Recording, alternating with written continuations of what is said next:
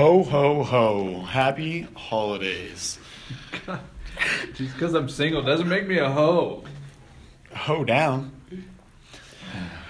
Well, we had a great little conversation and we're reminded about how much grandma wants to see us collectively with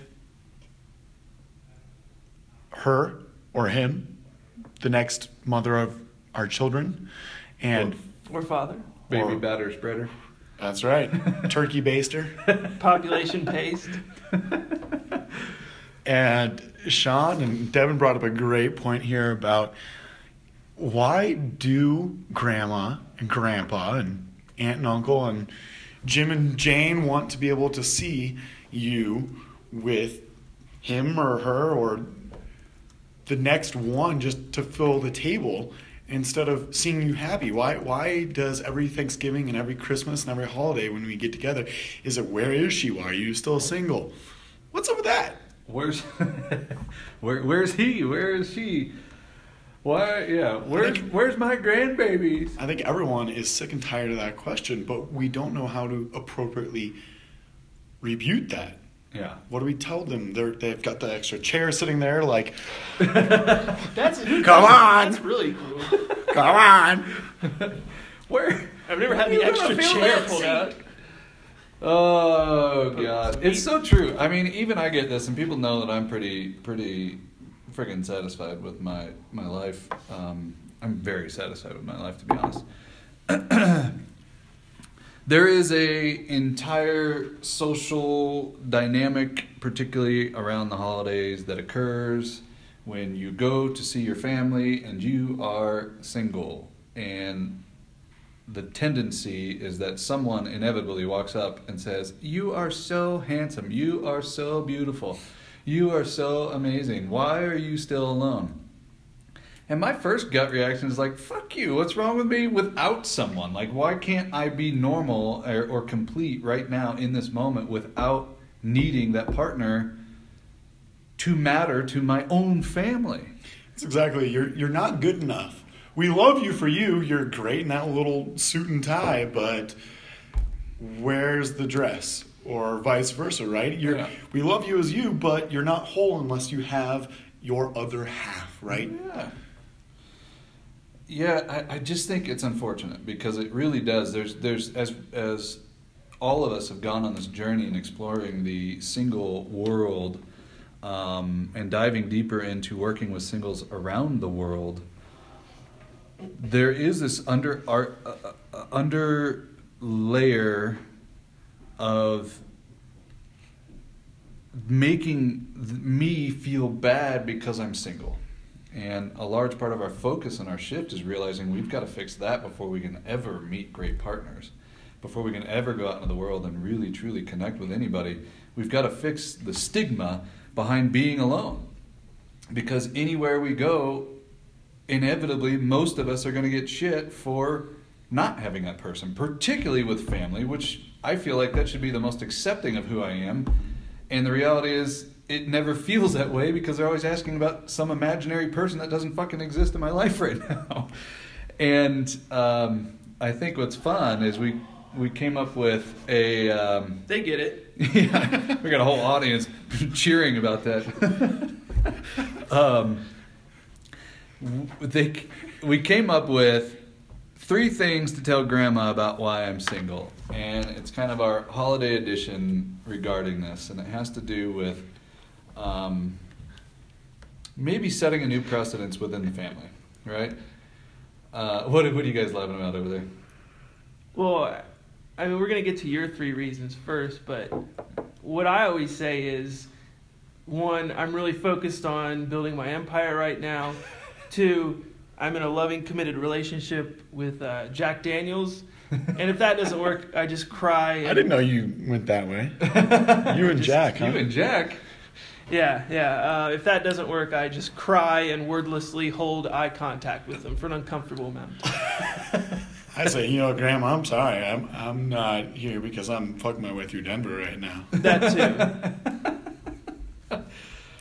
Oh I show her all my my slew of Bumble matches, and then I say, and then I scream checkmate and slam my fist on the table. They don't like to lose Monopoly. well, those things can work for you too. With our Send, list, our send them down the boardwalk. They didn't pass code. didn't collect two hundred dollars. They had to go straight to jail after they, they were went done straight with to me. jail. They, well, they do like getting handcuffed. I know that much. That is true. Oh, uh, uh, Grandma doesn't like those answers. I think Grandma needs to hear those answers. I, I bet most of us would be surprised at how accepting Grandma would be of those Oh, answers. She she would. Most grandmas are pretty cool. I found when I walk into the door and They were all 22 ones.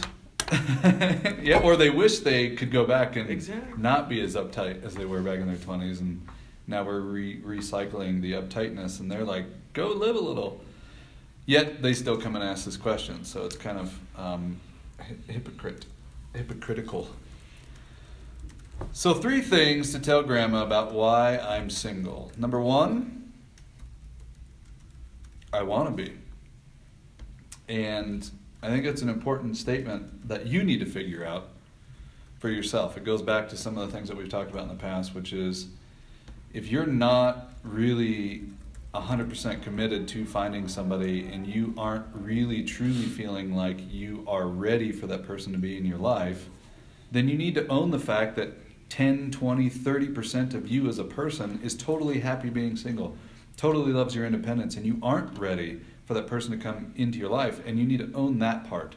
Not the part that feels lonely, like we talked about, about the holiday blues and being sad and all that other stuff. It really is about the idea that I've made the decision that right now in my life, I love dating, I love being independent, I love being single. And grandma, damn it, I'm single because I want to be, and stop asking me about this imaginary fucking person that doesn't exist because I will find that person when I am ready. Uh, maybe leave out the fucking part with your grandma. And when you buy Devin's program online, you can learn more about the 90-10 and all that. there you go. There you go. That present's unwrapped. All these pun. You guys are punny. Um, the second thing is, I'm happy, Grandma, and I challenge a lot of you around the idea that if you're not thinking about being alone, and in those moments where you're living a fulfilled life with your friends and you're happy with what you're doing in business and you're happy in, in, in areas when you're going out and treating yourself to a nice dinner or whatever it may be, in those moments of happiness, are you truly taking that in and are you truly genuine hap- genuinely happy? And do you love those moments? And if you do, one, do more of them, and two, own that. Instead of focusing on the lonely, own the the depth of loving those happy moments that you get to spend with people that are currently in your life instead of this imaginary person that doesn't exist. And the third thing is I don't want to be like mom and dad. um, don't take that offensively. I'm sure many of you have moms and dads that have really happy relationships or perceivingly happy relationships.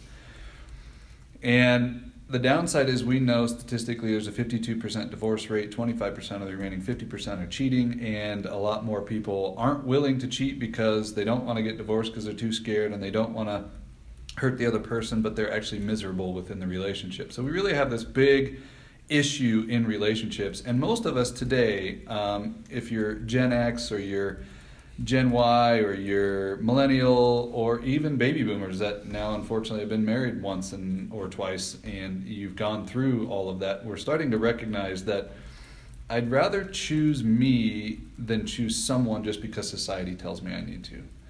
And it doesn't mean that love doesn't exist. It doesn't mean that we can't find someone special. But the idea that we know, and we will never admit it out loud publicly, but we grew up in an environment where mom and dad, or even grandma and grandpa, right? We celebrate grandma and grandpa. They've been married for 60 freaking years. But how long have they been sleeping in different beds? for 55 years. right? First five years, they were, well, first five days after married, they were fucking, and then they stopped. This And- wasn't because they had sleep numbers where they needed different numbers. yeah, it wasn't because he snored and uh, he needed a breathe right strip, and those weren't invented yet. It was, it was, it was because they weren't right for each other, but they just did what society said you needed to do, and we're starting to recognize that that doesn't work. We're starting to realize that choosing a partner is different than falling for biology and chemistry. They fell into the same stigma of you have to get married and it's a partner for life. Right. That no matter what happens, sickness, health, career, it doesn't matter. You have to stick through it thick and thin because that's what love is. That's right. Is sticking with someone regardless of how much you like or dislike them. Or how many bonbons they eat, and But now they hold the ha- same stigma towards you or us about being single. Why aren't you married? Uh, because you're not happy. I don't want to do that. And and again, understand it's not about not finding love. It's not about finding a great partnership, but love and partnership are not always mutually exclusive. If you want a long-term relationship with somebody, it's about picking a partner. It's not about choosing um, biology and chemistry and the chemicals that fire off that make us feel like we're in love. You wouldn't choose somebody in your business if you had a business where you needed to hire a an executive officer for finance, you wouldn't choose that financial person who even though their talents and skills are in event planning and they're totally a visionary person, but they have the title of finance. But I, you know what? I've God, they were just so cool. I really just love hanging out with that person. And I don't give a shit if they completely screw up my business. I want them as a partner because chemically I felt connected to this financial person. We would never make that decision in business. We would spend excruciating amount of hours, you and I know this, in hiring the right person for the right job based on what they are capable of and based on what they have a proven track record of, and that would be a partner in our business. In terms of relationships, however, when we're looking at partnership, what we've never been taught is that you're choosing a partner. They need to be a match for you in terms of things like money, in terms of things like uh, decision making as a parent, in terms of religion, in terms of how we show up in life in areas of life that cause divorce, that cause us to argue. And if we haven't chose somebody that's balanced and somewhat similar in those things, and we aren't running on a similar path of growth, and we aren't running on a similar path of, of, of trajectory in life, guess what? We're not going to make very good partners. So even though we have the biology and chemistry, we're going to end up being miserable because all the little things that we disagree on eventually are going to take over and dominate. And then we are going to be like grandma and grandpa or mom and dad who really hated each other for, for, for most of their marriage, but they stayed committed to that marriage because that's what you do that shouldn't be what you do. What I think needs to be done in this world is instead of saying, till death do us part, I think we need to wake up and realize it's not about being married to this person because we signed a contract. And no matter what happens, no matter who they become, even if it isn't the person that I fell in love with, even if they don't make a great partner anymore, that I'm committed to you for life. I think we need to wake up every day. And if you find that partner, you need to look at that partner and know that I have to earn your love today. Every single day, I need to wake up and be the person that you fell in love with. And we aren't making those decisions. We aren't clear on that. So, getting back to the three things that we need to tell grandma one, I'm, I want to be single. I'm happy being single, is number two.